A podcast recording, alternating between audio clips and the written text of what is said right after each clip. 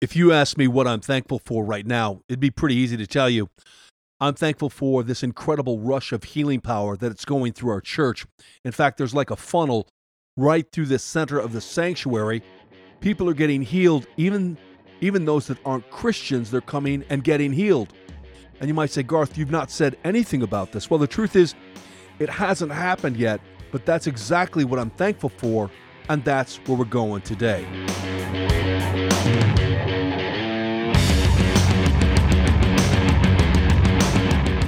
Wake the faith up, Slayer, Garth Heckman, David Alliance. Hey, I know you want to reach out to me, and you can.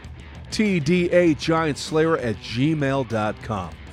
Uh, you know, again, I'm going to beat this drum. Uh, many of you now, you're almost convinced we're having a men's conference in the spring.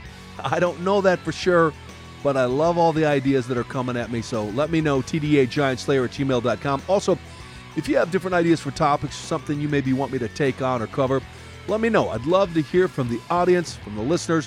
Whether you're tuning in on radio station, on Podbean, on iTunes, whatever it is, let me know. So we started talking yesterday about Thanksgiving, how it's different from praise, how it's different from worship. We talked about how if there's something that's irritating you right now, if it's someone or a personal issue or financial issue, or work situation, maybe it's a, a desire or an unmet need, we said it will continue to bother you until you begin to thank God for the process. And in fact, it could turn into resentment or hurt or anger or bitterness and ultimately could lead to an invitation to demonic activity in your life. But thankfulness immediately breaks that cycle.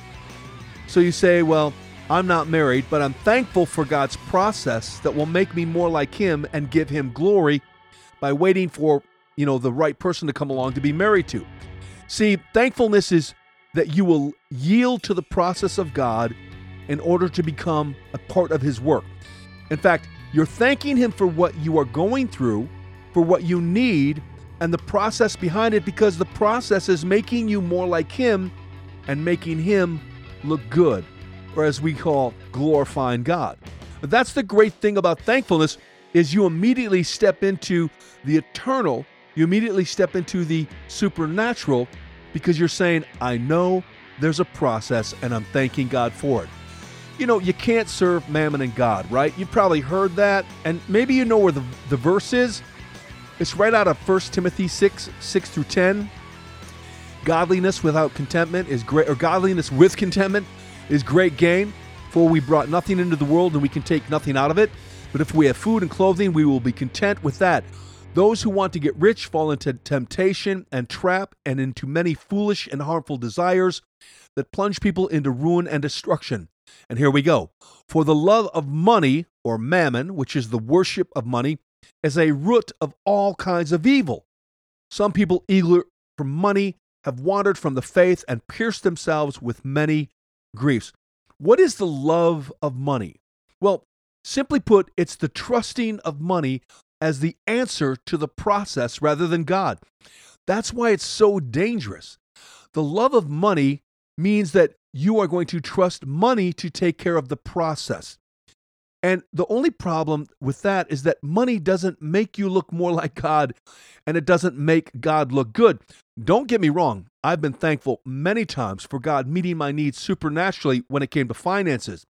But what I'm talking about is one of the biggest enemies to thankfulness is starting to serve and worship and focus money.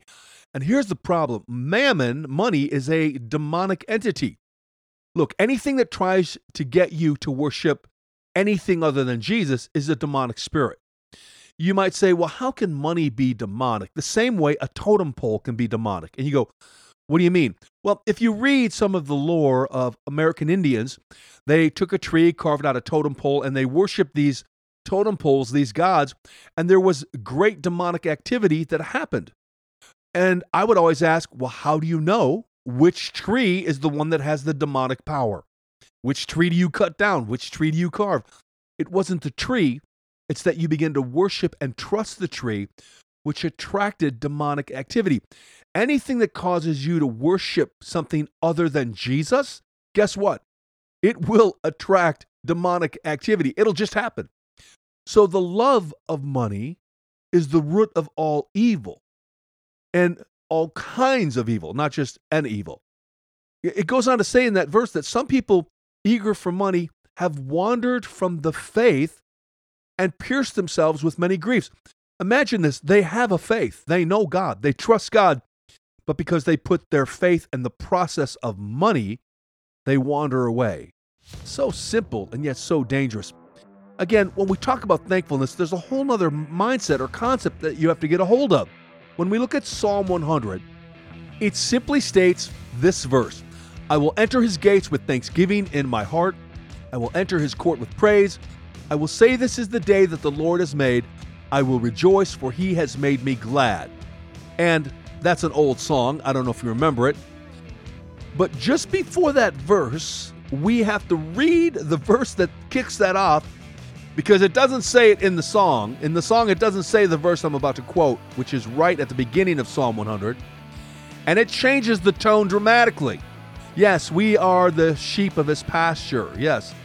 Um, but it says, We are the people and the sheep of his pasture, and we enter into the courtyard and into the gate. Why does a sheep enter into the courtyard and into the gate of the temple? It's not a bring your sheep to church day. That's not it at all.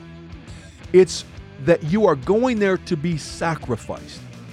You are the sheep. We are the people of his pasture. We're his sheep. And we enter the gates and we enter the courts with thanksgiving in our heart. Say, so I'm going to go through one of the toughest times of my life. And I'm supposed to be thankful? Yes, because when we're thankful, we step into the process of becoming more like God and making God look good. Look, don't waste a good pain. Don't waste a good sickness. Don't waste a hard time. Don't waste a need. Don't waste a difficulty. Don't waste um, a, a, an evil person in your life. Don't waste a hardship. Thank God in the midst of it and use it to step into the process of becoming more like Christ and making God look good. It seems simple enough, but when you do it, you'll really understand the power behind it. Garth Heckman, David Alliance, keep slaying giants.